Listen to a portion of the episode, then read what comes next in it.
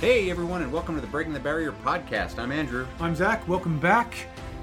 I've got nothing. I like when that rhymes. It makes me Yeah, happy. exactly. I was going to come up with something, but I was like, no, I cannot think of anything that isn't borderline offensive. So I'm just going to let that one go. That's a good place to be mentally. Yeah. Very good. How are you going? Good man. Uh, I've started up uh, running again, so I had my first run last week after the marathon on Thursday. No, yes. And I tell you what, um, last week was it was hard. Thursday was my first run. It was like just easy four miles. Saturday I went up and down Flinders Peak three times. Yep. Ninety minutes Running? Moving. moving. Yeah, okay. Um, I mean, it took me only 90 minutes to get up and down three times, so I was doing all right. yep. Um, I had an. It was funny. I had uh, an easy run on. What day is it right now? It is Wednesday. Wednesday. So I had an easy run on Monday, So we're two and a half weeks since the Melbourne Marathon. and that was awful. Like my, it was awful. Like I couldn't get my heart rate below 155 at like a 650 kilometer pace. Yep.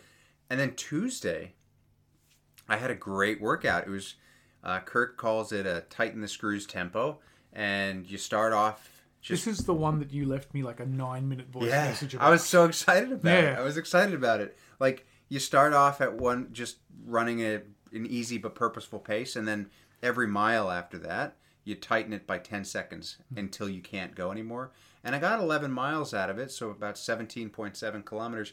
And I feel like I probably had another mile in there. I kind of I feel like I left a little bit in the tank Right. but I got down to faster than marathon pace, so I was, it was just like a, you know, I, I didn't know how long I was going to go, but How is that not just a progression run? It, it it kind of is, but It's got a cooler name. but it's well, yeah. So the difference, I guess, between that and a progression run, a progression run, you have a set distance, Okay. and this one is just like you just keep going until you can't go anymore. Okay. I feel like I had 12 miles in there, and um, but I'm happy with that. Like 17, more than 17 and a half kilometers plus another kilometer and a half cool down.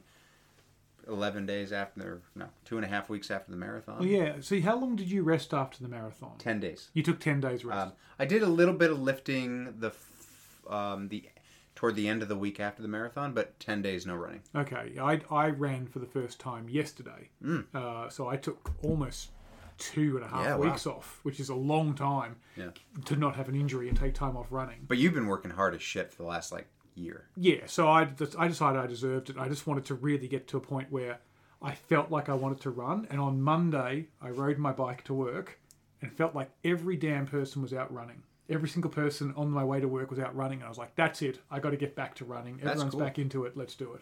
And so I just went out yesterday, 7Ks, super easy. Uh, I ran with Daryl and we joked that it was basically four mile intervals Yeah. because we'd run for an interval and then we'd get stopped at a traffic light or someone would need to go to the toilet and we, our heart rate would come back down again and then we'd run for another mile or so so it was super chill super casual felt good to be back out there again like it's after a big event you Yeah. need to get that desire again And it kind of feels it kind of feels alien a little bit. yes Like the first run after a big break, it's like forgotten how to do this. it took me 20 minutes to get ready for my run i can normally get up and out the door Yeah. in like eight minutes it took me 20 minutes It was a get ready. ritual. It was a ritual that first run. I was like, all right, do I have everything? Do I hmm. have everything? Do I have it? Oh, no, I don't have everything. It's like forgetting stuff, and it's like you just kind of like figure it out, and then yeah, it's. I mean, the body takes about up to a month after the marathon to really kind of get yeah recovered.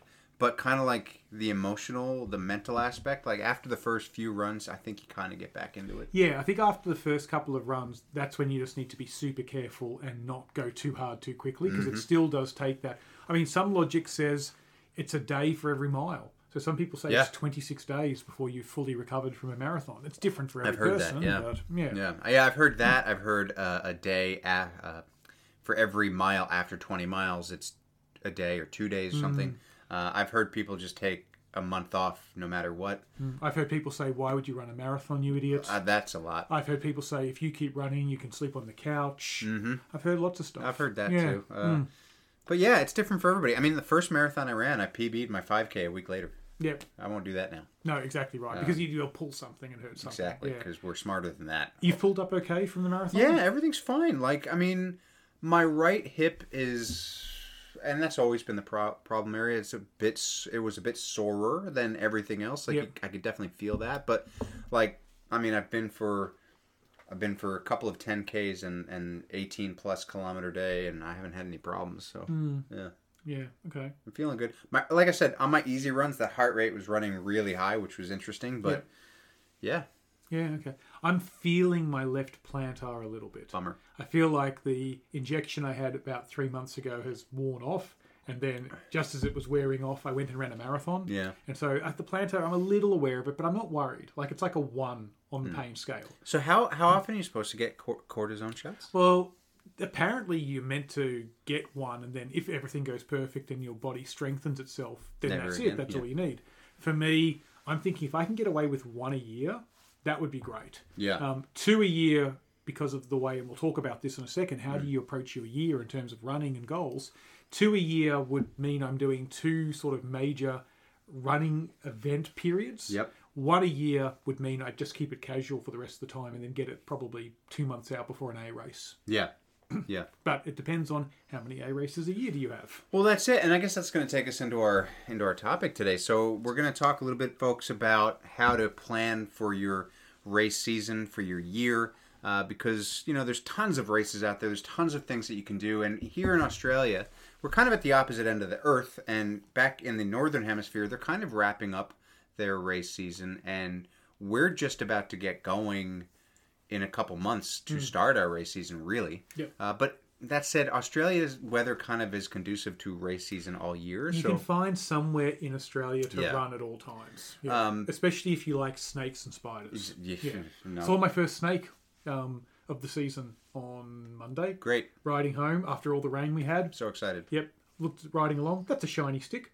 That stick's moving. That's Yeah. not great. I hate snakes. Yeah. I used to not have a problem, but then, you know, back when I was 10, 11, 12 years old and I started to fall in love with the Indiana Jones franchise, I think I just psyched myself out. Yeah. So there you go.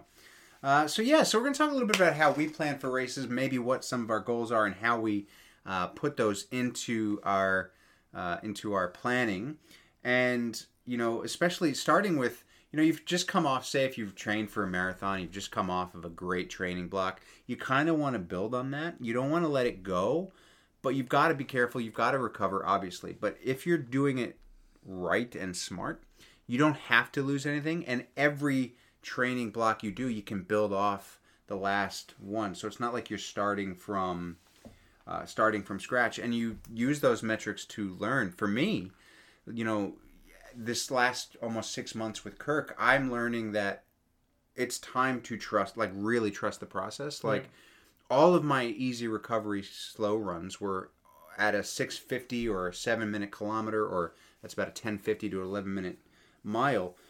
And that's including that's including you know warm-ups and everything. So that's where i spend 80% of my time right? Running really really slow and 20% was that quality work. And that allowed me to still average a 515 kilometer about an 815 mile on marathon day. So for me first thing i'm doing planning out for next season is like okay accept the fact that the process works Yeah. like 80 20 for me obviously works you know three years ago you would have never been able to tell me or sell me on the idea that if i told you that 80% of the time you were going to run almost 11 minute miles you could still run a marathon at an 8 15 minute mile i would that, that's what comes with the difference between training for your first marathon and then looking at what's the next year going to be or what's a race season going to be is when you're doing your first marathon you're like well i've got a 12 to 20 week training program. Do i know if this is going to work? If you're really disciplined you follow the training program. If you're not disciplined you don't. Once you've done a marathon or a couple of marathons or had a couple of race seasons under your belt you learn what you said which is trust the process. You know you can't rush it. You know all you can do is stuff up uh, and you know how to build and be flexible with what you're doing. So, yeah, definitely the advantage of having done one marathon cycle or a couple of marathons is you can start to do long range planning of six months, 12 months. Some people even plan like an 18 months in advance Yeah. for that key A race. Yeah. Yeah, and there's always, you know, at the end of the day, you want to you want to use that planning to make you better. Like I want to run my next marathon better.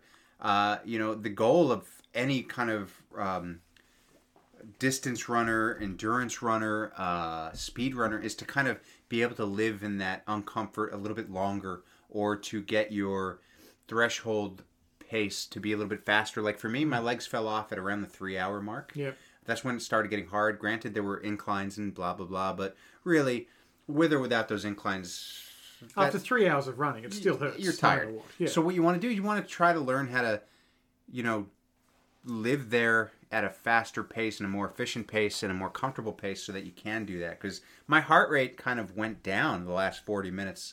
It was lower than it was in the first three hours, but I was working harder. maybe for you this upcoming race season, it's do a three, three and a half hour long run, but really wait until that three hour mark of the long run to kick it and run the last half an hour hard. Yeah, well, that's and that's what we're going to start doing. We're actually going to start. Now, I've said this a few times before, but now I've gotten actual confirmation from Kirk is that we're going to really just start working on that speed and that power, that efficiency at the. You know, he's like, you're not going to be able to do a faster marathon until you do faster 5Ks, and that's Exactly. that's fair. Yeah. Uh, so we're going to look at all that and leading into our race season. So for me, I've got right now with potential to add more. I've officially signed up for. Well, I haven't signed up for the Brimbank because you can't yet, but I have five races officially on my calendar. Yeah, I have five as well. What And- do you have? I've got um, the Sunset Series on February. There's three races. Oh, sorry, it's just the one. Oh, okay. Sunset. Matter of fact, I think. Yes, uh, March first. Which, uh, sorry, February first. I'm confused because Kirk's written this out, and I think he's confused the dates, but it's fine. Sunset Zoo race, Okay, yep. which I think is why, on. why pick the zoo race? That's the twistiest, most uncomfortable one. It's also the flattest one that doesn't include Anderson Street Hill. But it's this. It's potentially the trickiest, most technical of all of those sunset ones. Well, Why not Princes Park? Princes Park's flat. I like this because that one I came in top ten, okay, so I want to come in better. All right, okay. Uh, and then I've got uh, the Are you Mount- going to do the other two in that series though? No, You're just going to do the I'm just one going to do the one. Okay, Yeah, all right. uh, because because that leads to the next. And that's an 8k event. That's an eight. Uh, no, that's a four point seven five k. Okay, Yep. right. And I keep interrupting you. Yes, right. That's okay. Uh, you like it when I do that. Shut up. Andrew sent me an aggressive voicemail about this a couple of weeks ago, saying every time I got into my flow on the last damn podcast, you interrupted me. And then he sent me a very aggressive GIF. So um, I'm taking the opportunity just to twist the knife now, dear listener. It was pretty funny. Like I was listening. Was it our marathon episode? Yeah. It was just funny. It was like every time I'd get into my pacing, Zach's like saying something, and I'm like, "What is this guy talking about?" Sometimes it's constructive, sometimes it's just to fuck with you. It's Yeah. it's never constructive. It's always constructive. The listeners like It's it. It's constructively something. That's where the entertainment comes. Otherwise, we're just a TED talk. Are we entertaining? I don't know. I don't think we are. 12 listeners, tell us. Indeed. Yeah. Um, so after that, uh, three weeks after that, I have the Spartan Sprint. Okay. That's at Mount Baw Um, that's Hilly. That will be hilly. indeed. So that is probably going to be equivalent to at least I don't know. I'm going to say maybe a eight to a thousand meters of elevation. Mm, maybe a little bit less. I'm going to say it's about right. Uh, I've got to look at Bright again because it's probably going to be comparable to that, and that's going to be my first A race. Okay. right?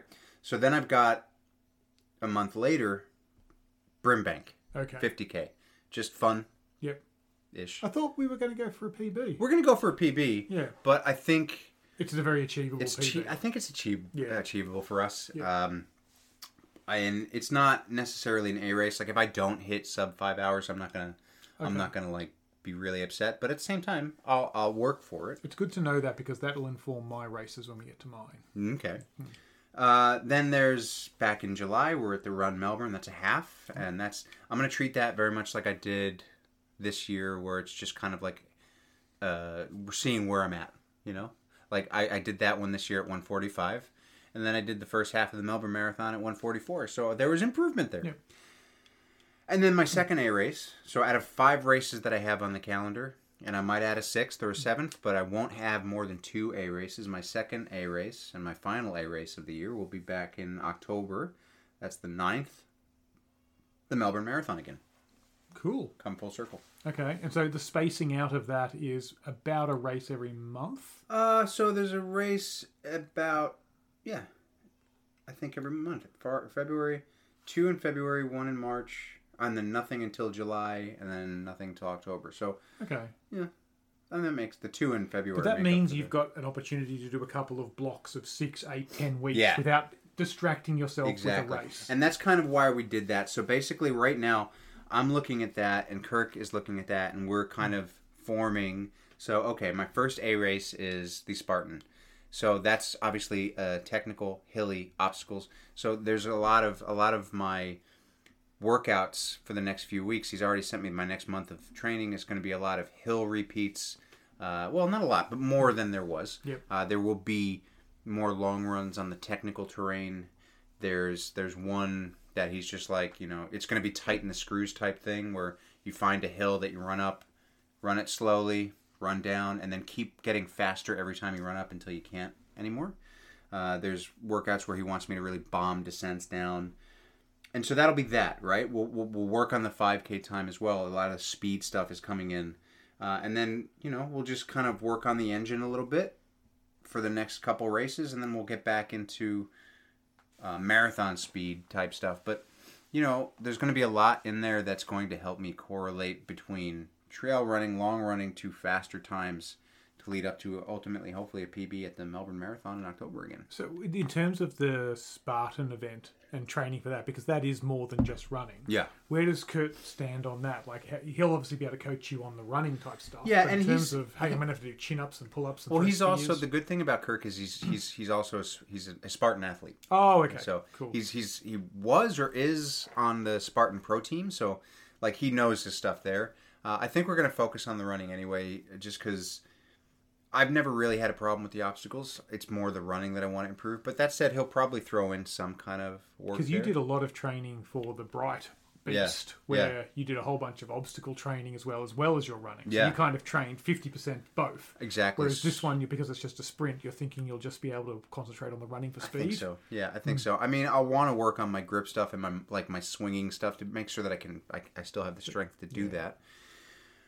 But yeah, uh, it'll be mostly I think the running and the terrain stuff. And and with this schedule, it's like I've got two A races and they're very different A races, so they are spaced out. So the thing about I have found for planning for a race season is you kind of can't do everything. Yeah. Like you can have a couple of different A races, but you can't get better at everything in one year. It's just not going to happen. Like, sure, I'm going to go for a fast 5K in the beginning of the year, but I can't focus on that the whole time, and I can't, I can't expect to PB my 5K, my 10K, my mile, everything, my Spartans, my marathon. So we picked two that we're just looking at really improving. So really, we're looking at improving my 5K and my marathon, but spaced out between what's eight months. Yeah, really. there's like two cycles there. There's Yeah. now where we are in October to March Mm. to you know concentrate on your 5k, and then once you've got that really fast 5k done, then it's like now you just start extending the long runs. That's and- it. Yeah,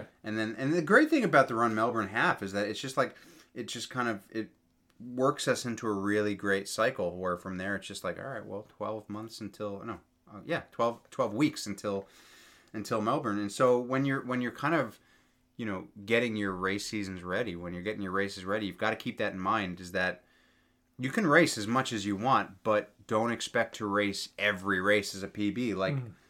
I'm not worried about the Brimbank, the Sunset, or the Run Melbourne. Like, shit, do I want to run them fast? Absolutely. Do I hope to run them fast? Yes. Do I expect to PB them? Absolutely. But I'm not placing so much importance on them that I lose track of what my main goals are, yeah. which is ultimately a fast marathon and a fast 5K. You, you you think that you'll do well in those races because on the path you need to get to to do a fast Melbourne, you should be at a point by that race where you are able to, to perform very well and do fast. Mm. But what you're not going to do is try and bring forward your A goal No, two months and do a you know a half marathon that's comparable to doing a super fast marathon. Exactly. Yeah. Like I, if I want to run, say, if I want to run a 320 marathon, I have to be able to run a 140 marathon, half. Uh, half marathon. Thank you. But I'm not going to push myself so hard that that compromises everything leading up. Because believe it or not, if you push yourself too hard, 12 weeks ain't going to be enough. Because if you injure yourself, you're just Yeah. screwed. Like, I mean, running fast and fast and fast and volume and volume and volume is great but if you injure yourself like if you're somebody who's like i'm gonna run like a hundred mile week great but if you injure yourself and then you can't follow a hundred mile week with anything you just wasted that. Yeah. So And that's the danger of putting races into your training plan and using them as long runs. Uh, and subs, because they races come with extra pressure. It doesn't matter how casual you are about it. When you get into the race, you're like, "This is a race. I've got a bib on the front of me. There's a timing chip." It just naturally creeps in, unless you know some people are extremely mature and compartmentalize that stuff and not let it bother them. I am not one of those people. either. If I get a bib on, I'm like, oh, "Okay, well now I need to try and do something." So, yeah, It's it's it's a it's a dangerous game we play. Yeah. So it's interesting. Your plan for next year is very similar to what my plan was going to be. So I was going to concentrate on speed mm. for the first three to four months. Yep. Speed and, and general strength training just to try and build the body up. And then once we got into fall and winter, I was going to concentrate then on extending the long runs. And then as we get closer to sort of Melbourne in October, I was going to up the speed runs, the tempo runs, you know, Yeah. try and bring together the speed work and the endurance and, and have that with a lot of runs at, at you know 30 kilometer runs at close to race pace Mm. to really feel comfortable with that. Um, that was the plan. I think the plan lasted about a week um, before. You know, it usually does. Like it's funny after after you do the marathon, you hmm. get all these delusions of grandeur about how you want to improve your marathon Yeah. because it's exciting. You're still excited about it, and then a week or two later, you're like, okay, Well, then you start talking to people, and so I had this very structured view of right. I'm going to do this and this. So this quarter is all going to be about this, and within this quarter, each month is going to be about this, and hmm. with each, within each month, each week is going to be about this. And so I was breaking it down at that level, and I had built a bit of a what I think is a pretty good plan to get to Melbourne Marathon in October. But then I started looking at where the actual races I want to do fall Yeah. in, and that wasn't compatible. Yeah. Because I want to do what I'm calling March Madness, which is in the month of March next year. I'm going to do Warburton again, which is a 50k trail run. okay, A week later, we're going to do Brimbank, Yep. which is a 50k trail run. And then a week after that, I'm going to do Oxfam, which is a 100k run. So I'm going to do those three races within 12 days Yeah. of each other. Wow, So that's not really conducive to me spending the next four months doing speed work. Hmm. I can't do 200 kilometers in 12 days across three events yeah, in four months' time if I spend the next four months doing speed work. I've got to do longer endurance stuff for the next four months to be ready for that. So now it's going to be about, yeah, strength and building the body up and building the injury prevention, but not worrying that much about speed work. There will be interval work and speed work. You know, once a week I'll try and go out and do a fast park run. I'll go to the track at least once a week and do some interval work, but I'm not going to be trying to get my 20k work time down into you know the sub 21 minute range Yeah.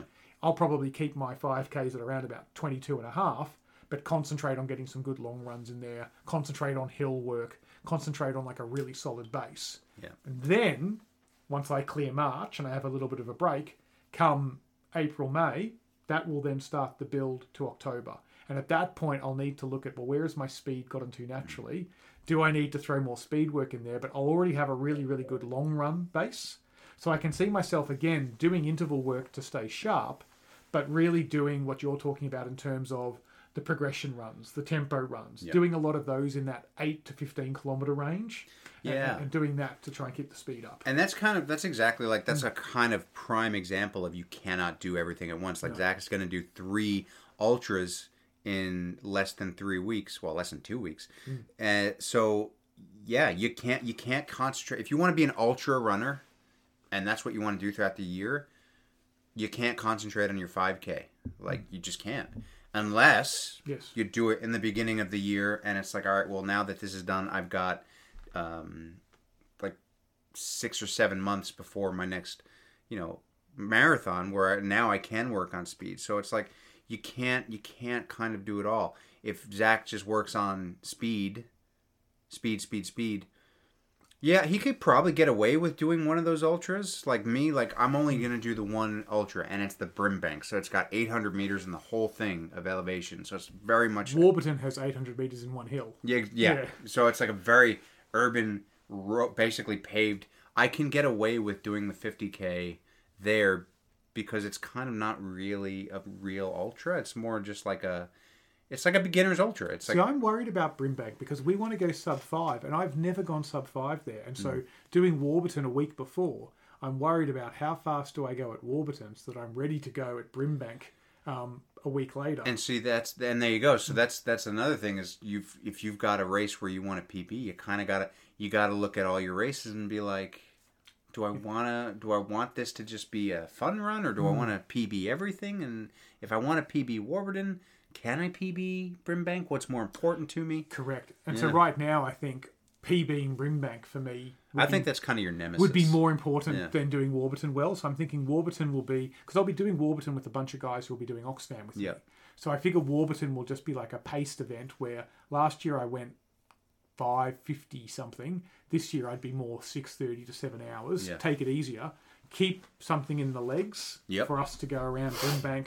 I mean, t- to do Brimbank in sub five hours, I'm going to want to be us. I'm, I'm going to want to be targeting like a four fifty pace Yeah. to know that we've got 10 minutes in Yeah. the bank. So we're going to have to work around that. And then I've got a week until Oxfam. But Oxfam, by that stage, the body will be in like active recovery mode where it will be like, okay, I guess we're just running non-stop. Yeah. And so unless I injure myself, I know my body will bounce back and adapt. The second I've done Oxfam, I'm taking like three weeks off. Good Because. I'm planning for that because I know last week, last year, I didn't realize how bad Oxfam was going to be and I had to take three weeks off anyway. Yeah. So this time I'm definitely planning it in and doing a break and then then restart. The problem with my run to uh, to Melbourne in October is normally I would have targeted, you know, six or seven weeks out from Melbourne. I would have said, right, I'm going to go do the Bellarine Rail Trail run, mm. which is 34 kilometres. I will do that at race pace, so to speak, to really measure myself and see where I'm going.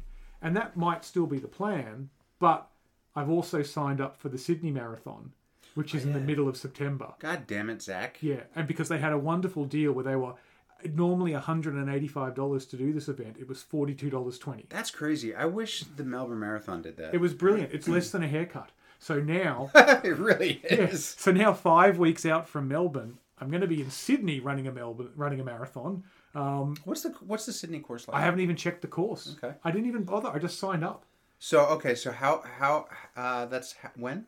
five weeks before Melbourne. Okay, S- So it'll have if if we're going to PB Melbourne, if we're going to race Melbourne, you and I, and we're going to say right, the 320 pacer is the the rabbit. yeah, Let's chase him and see how we go. I'm going to have to take it very easy at Sydney, but at the same time, if I'm going to run 320 in Melbourne five weeks later, I need to be getting around Sydney comfortably in like a sub four. yeah, yeah. I mean, yeah, because you're somebody who you you're comfortable running a full marathon distance in training. Yes, Do you think? I would not recommend it for someone on their No, first. but you you know your body really well. Do you think that running sub four hours at Sydney would be too fast? Well, sub four hours. that's you're working. Sub four hours in Sydney, you're running a five minute forty Yeah. pace. If we're going to do three twenty in Melbourne, we're running a four forty something pace. Yeah, but what I mean, so, so like, it's a minute slower. do you think though? Do you think that'll give you enough time to recover? Well, that's that's what I need to work out over the next year. I mean, yeah, because I guess eleven months to figure it I out. guess yeah, because I guess the thing to think about there is so it's taken you almost three weeks to go on your first run. Not saying that you're not fully recovered, but you're also going to be, and that's after a three forty two. Yeah, No, no, 348. You were three forty two. That's a good point. Yeah, um, uh, so but and so you've needed that time, hmm. so maybe a But- four thirty would be better for Sydney. but you'll also be a different athlete then. exactly. So it's thinking. kind of like you've got to yeah. Yeah, it's like if you're going to run like because the other problem is is that and as we know, the difference between like I've done 300 kilometer events. The one that hurt me the most was the slowest one that took the longest. The other 100 kilometer events I've done, I recovered so much better after Yeah. them. So I'm also a little concerned about being out on my feet too long in Sydney. That's a good point. So point. it's like yeah, that's a good point. The, the easiest marathon is the fastest marathon. That is a good point. Hmm. Um, So there's a real balance there. that's a tough one. Yeah, I don't want to make Sydney my A race. Right. So I don't want to try and make Sydney Sydney my A race. I want to make Melbourne my A race because I think that just it's just fitting. Yeah. If you try and do that in your local race. It's kind of like yeah, it's Sydney. I think is just going to be a fun, you know, because you haven't done it yet, and it is a big marathon. well, it could be it's an getting avid, bigger, bigger. Yeah. I mean, it's not as big as the Melbourne yet, but Yeah. it is going to be. Uh, I think. I think this year will be massive because the number of people who were signing up, from what I could tell, Well, I mean, for forty-two twenty. By the way, if you don't get it, forty-two point two. Everybody. Mm-hmm. Um, I can't imagine that they didn't have just off that like a thousand, two thousand people signed up. At least I'd say for sure. I mean- I mean, it's going to cost me still six hundred bucks to fly there, get accommodation, and all Yeah. that sort of stuff. That's good So it's still not a cheap weekend. No, I mean that's the thing. Races aren't like two of my races right now. I, I've gotten so I, I've gotten accommodation for Mount Baw Baw. I've already booked my accommodation for Run Melbourne. Hmm. Um, racing is expensive. You know, it's funny. Like everybody's like, "Oh, running's the cheapest thing you can do," Oh. but is it? Is it? Is it? Is it? Not Because really. You got to buy you know two hundred dollars shoes, a hundred dollar you know uh, racing outfit, and then your That's cheap. yeah, exactly. And then your gels, and then your music, and your headphones, and this and that, and your four hundred dollar watch. And shoes wear out. Shoes wear out. Uh, you got a hundred and thirty dollar heart rate monitor. And then you got race fees, and then Well, you've got. we'll spend thousand dollars on race fees next year between the five events. It'll be close to a thousand dollars. I've spent yeah, I've Yeah. spent uh, how much just on the goddamn Spartan. Spartan's gotten so expensive, and their stupid Unbreakable series race a bunch of times. You've only got three races in Australia, Spartan. So let's Are like they get still sponsoring us? No, Oh, okay. uh, but they're not sponsoring anybody. the so- truth comes out. Yeah, the Superman discount code doesn't work anymore. They're all about the Unbreakable Pass. But it was like, so I signed up myself for the sprint. It was like it came. It was like overall one hundred and thirty dollars for a five k, uh, and then I signed up um, Olivia, who's going to do the kids event, and that was like fifty bucks, whatever. Fifty bucks for a kids event. Uh, no, I, I think it was more like thirty. Okay. Uh, but you know, what with the insurance comes to forty something, and then yeah, I think Run Melbourne was. How much was Run Melbourne? I don't know, something. Uh, the zoo was only fifty bucks. It adds up. It does though. It really adds yeah, up. I mean, and Melbourne Marathon's always expensive. So, like I think the the early bird is like one hundred and twenty five or Yeah. something. Yeah. So I guess what we've both done is with our long range planning for the next 12 months or so, there's, it kind of feels like that there's eight solid months of really structured training leading up to events. Um, and then there's a little bit of wiggle room there in the middle coming out of March, having a bit of a break, and then getting back into it. Maybe, maybe like we've got four months now or so until March then it feels like we'll have maybe five months or so until October. So two really solid long trading blocks. We're, we're not shortchanging it. We're not doing 12 week marathon No. cycles here. We're doing 20, 24 week No, marathon ki- cycles. and that's kind of like everything that you're doing is leading up to your A races. Everything I'm doing right now until February is leading up to an A race. Everything and and and also helping me prepare for that second A race in October. So it's like you're building on everything. And there are going to be times when you're just like, "Ah, what do I need to do here?" Like Zach in a Sydney marathon 5 weeks out Hmm. from Melbourne. He's going to have to figure that out. and we're and we're thinking about it 11 months in advance. Yeah. And so I think the big tip for listeners when you've got the opportunity to do long range planning, what you shouldn't do is sit there and go, "Oh, well, it only takes 12 weeks to plan for a marathon." So I'm going to sit there and I'll worry about the October marathon at the start of August. No, you've got the advantage Mm. now, 11 months out, you've got the advantage to say, "Right, I can start in May." Yeah. And give myself an extra 2 months. And you, I mean, you can complete a marathon with eight to twelve weeks of training. Absolutely, I did it for my first one. Uh, you can do it, but if you want to race the hell out of it, yeah, if you want to be confident if you want to have flexibility if you want to have a you know an ability to um, move stuff around and have something happen like it absorb an injury like it just gives you so much more contingency which you need to be careful like andrew said in the past is not go oh i've got five months now to train for this marathon. I'm just going to load up in the first three months and then try and hold my peak for two months because that won't work either yeah. And that's the other thing. Like you, you don't want to train for one event for too long. no Like build your aerobic engine, build that, build that capacity. Absolutely, but you know, if if you're not training for uh, longer than a half marathon, don't be doing three and a half, four hour Yeah. long runs every week. You just Yeah. don't, you just don't need to. Do Like if I'm looking at the October marathon, that is five six week cycles. And when we talk about the six week cycle of build up and then deload, then you can work backwards from that October marathon and go, right, I can do five of those. What you don't need to do in that first five week cycle is build up to a point where you're doing mid 30 kilometer long runs at mm. race pace. No. You can concentrate, you can break each of those cycles down into smaller goals. But you've got the ability 12 months out to do that with perspec- perspective. Mm. Versus if you wait until five months out to try and plan it, you've you've lost it all. You know, just an hour now will save you many minutes off your marathon time in the future. Yeah, that's a good point. So, what is your what is your next say six weeks of training? So my next six weeks of training is going to be focused on um, getting back into a, a running routine Yep. in a way that doesn't risk any injury to the plantar or my hamstrings or stuff like that. And that means I'm going to be concentrating on short, easy runs. You know, um, I'll probably only do speed work at park run or the track. Yep. Um, I won't do any speed work on pavement or anything like that. Um, I can't see myself doing a lot of technical trail running.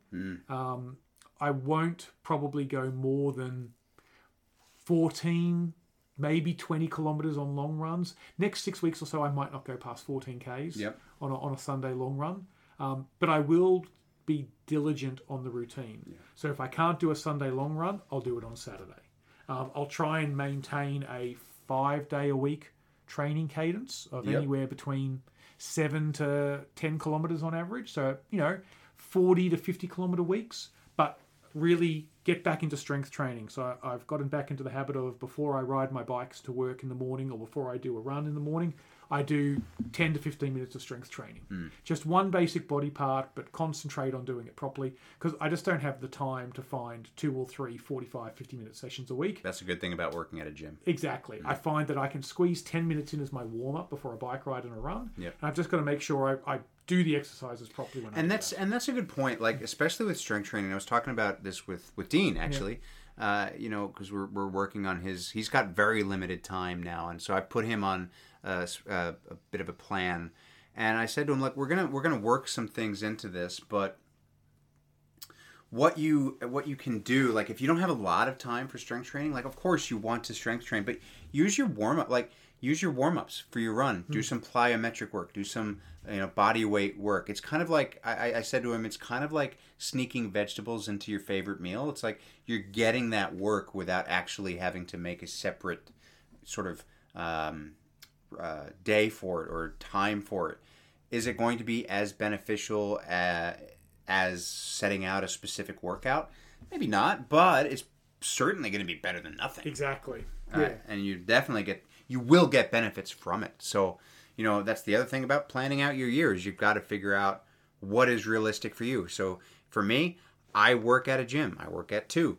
Uh, i i can work out on a daily basis strength training wise it's that's how i do and i can put specific run workouts strength training wise into my day because I'm there. Zach doesn't have that luxury, so he's got to you know sneak the veggies into his favorite meal, as it were. So Well, I use, that's why I use bike riding Mm. for commute as both my strength training for my legs and active recovery. So you know the the bike riding definitely builds the quads up and the glutes and all that sort of stuff. You've got to be careful that running and bike riding, whilst they're very complementary, they don't hit every single muscle group. So there's a couple of exercises I need to do in my strength training just to make sure I'm getting those joining um, ligaments and stuff done. But I like riding my bike to work. I like um, I love riding to work in the morning riding home from work whilst often you're tired, it's a great way to unwind. Yeah. And it means by the time you get home, you've got no interest in looking at work at all, so you can concentrate more on the family.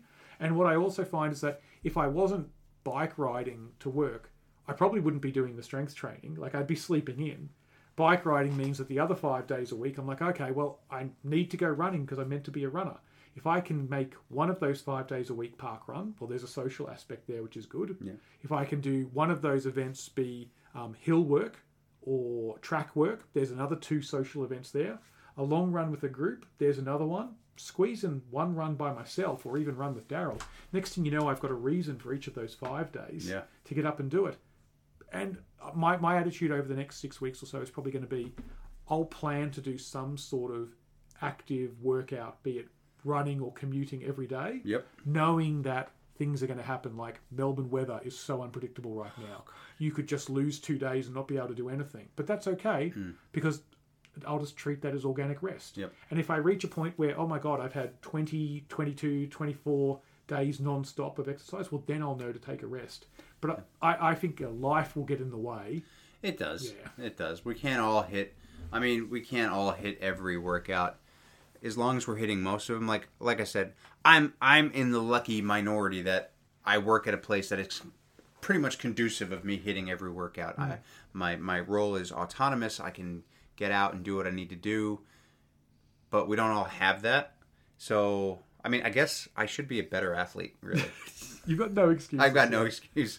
Uh, but yeah, so I'm mean- also going to focus on nutrition yeah, because we're leading into the holiday season. that, that I mean that's a good Mm. point. I've actually since the run Melbourne, I've lost six kil- kilograms. you do look lighter. Thank you. Yeah, I feel lighter. yeah. Uh, I'm trying to get down to at least 80. Yeah. Like, and I'm trying.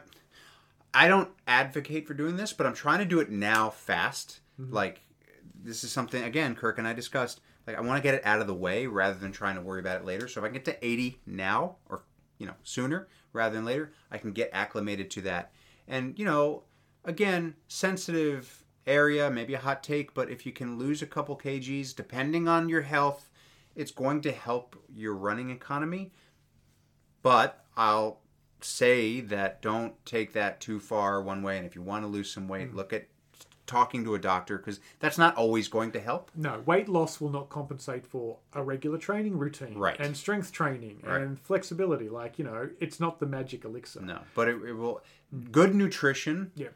will do well for you for recovery, but don't confuse good nutrition with weight loss. Yeah, Um, I I do want to again try and bring my running weight down a little bit because um, I think it'll be better for my plantar Yeah. if I've got a little bit less weight on it. So you know, if you can take you know what's your body weight ten times as much force Something like that, or something like that when you run. Well, if I can reduce that, that'll be important. Well, it's it's funny after the half. So I raced the half at 90 kilograms, and that was an hour and 45. And I felt like I was pushing really hard, like not really, like just you know uncomfortably hard for the whole time.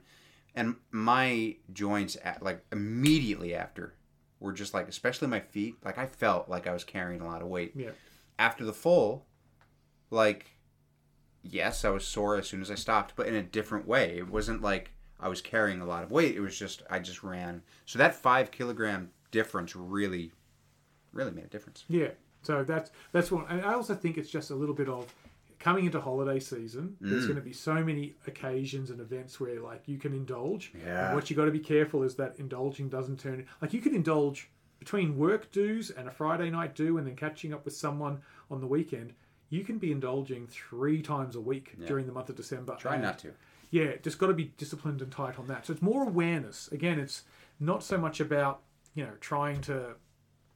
It's it's, it's heading in the right direction Yeah. and not heading in the wrong direction. Exactly. It's hmm. like you've got to kind of, if you're going to do this thing, you've got to weigh it out. Like, what's more important to you, having that extra slice of cake or that race that you have next week? Because that hmm. extra slice of cake may not feel like it's going to make a difference, but it might. Hmm. Um, And doing it 11 months out again from your A race is a lot easier than trying to do it 11 weeks out. Exactly. Which again, we come back to long run. Take advantage of the perspective that long range planning lets you do. eat all your cake now. But that, that's the danger with that. Is like I find that um, after the marathon, I'm like, okay, cool. I've, I've done the marathon now. I can have my recovery thing. Yeah. And then all of a sudden, next thing you know, you've done six or seven recovery days. and it's like, oh, maybe I do need to tighten up. I will say so. The magic rule that I try to live by and that I advocate for is if you're going to indulge, ladies and gentlemen, don't do it two days in a row. Yeah. You know, have your have your cheat, have your recovery, have your day, but after that, you know, have you because every look if you're if you're trying to get fit or losing weight, every cheat day you have will set you back a week. Yeah. depending on what you do. One of my nutrition things that I've changed is I was finding when I was going to work lately, because it's a rare thing, and Going when you to go, work? well, going to work in oh, the city. yeah, gotcha. so, so going into the city. So going to work in the city, I was riding my bike in. So there's obviously the commute, everything. You're seeing people there. Next thing you know, you're having breakfast out Yeah. and lunch out. Yeah. It's costing a lot of money. Yeah. And it's also when you add it up, it's a lot more. Those meals that you buy when you go out are a lot more than you would make yourself.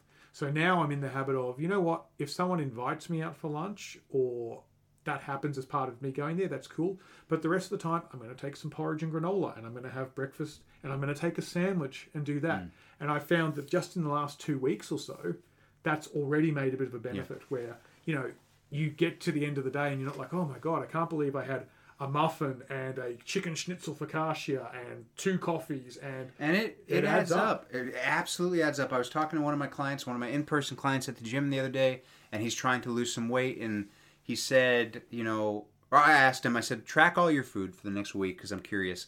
Uh, because I don't generally give out nutrition plans, but I give advice on how to cut out low hanging fruit, that sort of thing.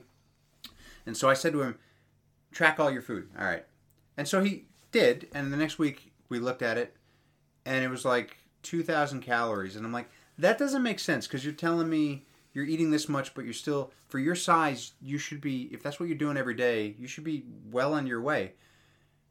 What didn't you put there? And, you know, the truth comes out when you start analyzing it. Oh, that handful of peanuts. Oh, well, that handful of peanuts, dude, that's 300 calories. Uh, you know, you don't get a lot of bang for your buck with peanuts or almonds or cashews. They're healthy, yes, but he was telling me that he puts so much of it into his breakfast and this, and I'm like, dude, I've already found another five or six hundred calories hmm. that you didn't account for.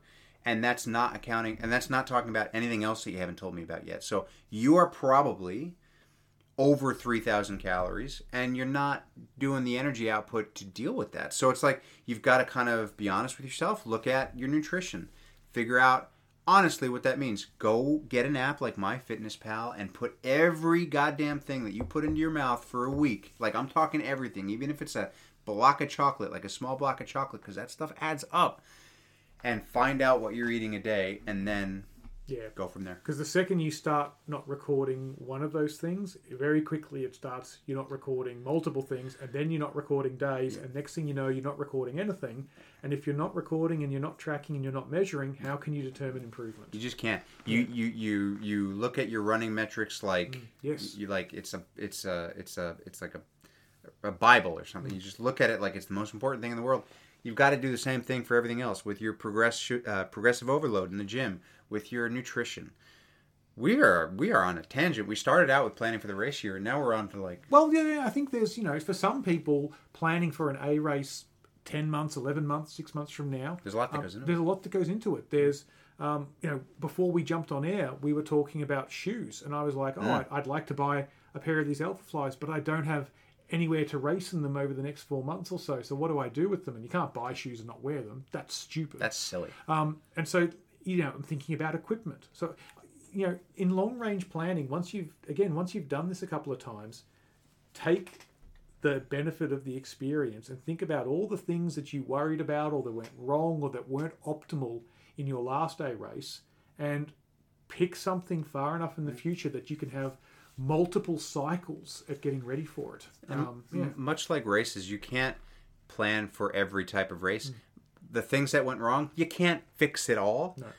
But and new things will go wrong on the day, Exactly. like weather, like injury, like fix one mm. thing every time you race, and you'll be a better athlete. exactly. And you'll be able to focus on the next thing that comes up because something will always come up Yeah. all the time. It's great. Running sucks. Yeah, it takes time, and so I think the tip for how do you, if, if you sit there and you go, okay, well, you're talking about a whole bunch of stuff, Andrew and Zach, you always do that, but practically, what do I do with it?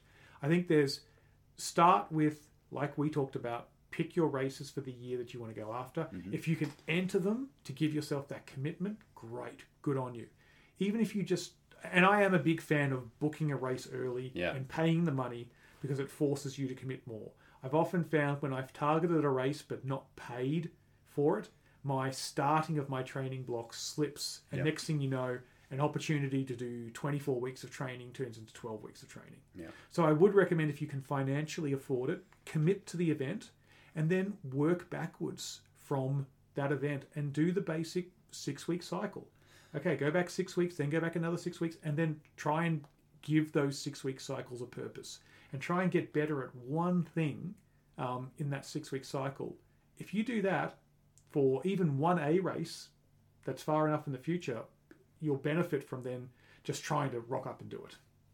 I think you summarized everything in that one kind of So, soliloquy? soliloquy there. Hmm. So I don't have anything more to add to that. No, That's good. just do it. Just do it. We'd, Oh, we'd love to hear about your goals for 2023. absolutely. Tell us what your 2023 goals are. What are you going after? What are your A races? and send questions. Yeah. Send questions. We liked that Q and A last time, so that was a yeah, any specific questions about specific events, or if you're changing from uh, road events to trail events, or you're thinking about taking the step up from um, marathons to ultras. We'd love to know what you've done before and what you're going after. Like you- Absolutely. You, heard Dean last week. His journey from 42Ks to 50Ks was massively tough, and now look at where he is. Yeah. Killing 100K events. What a freak. Hmm. Awesome, awesome progression there. So, yeah, uh, I'm going to try to post on the Breaking the Barrier podcast in, in uh, Instagram a little bit more often. Absolutely, at least every time we have a guest. I'll, but uh, I do check it, so you can message it. You can message Melbourne Superman. You can message uh, whatever. Uh, Breaking the Barrier podcast. podcast. You know, I was just thinking, uh, don't don't Gmail it because I can't remember if I still have the Gmail account. But everything else, uh, make sure you get on Apple and Spotify and leave a review. Five stars. We're awesome. We deserve it. And uh, more five star reviews we get, you know, better off you'll be because more people will reach our uh, algorithm. And I don't know how that benefits you, but it benefits me and Zach, and that's all that matters. Yeah. Well, if we get better algorithm, then we get more chance of getting better guests, which means it's more interesting podcasts, which, you know, eventually someone will pay us to do this. Yeah, I doubt it. Yeah. I don't. I'm gonna. We're gonna be millionaires. I had to change that because I was gonna steal all the credit. I'm gonna be. Anyway, now I'm really off on a tangent. So I think uh, it's best to. Do we have anything else we want to? No, nothing else to plug. No. no All right. We'll see you next week. We're doing it weekly now. Indeed, I know we- we're on a roll. I know. Uh, you know, we're on a. We were talking about banking podcasts. I know it was weird, and I was like, "That we're not there yet." We can't bank a podcast. We're That's not there ridiculous. yet. No. Um, but yeah, so that's uh, that's what we got today. So make sure that you check out your racing schedules, plan accordingly, and go after you know go after something. Figure out an A race, figure out two, but make sure that you really decide whether you can financially do it or emotionally do it. Just commit, commit, get out there, and we hope to see you out there on the roads, the trails, and the treadmills, going above and beyond what you ever thought possible. Thank you so much for listening, and we will catch you next time.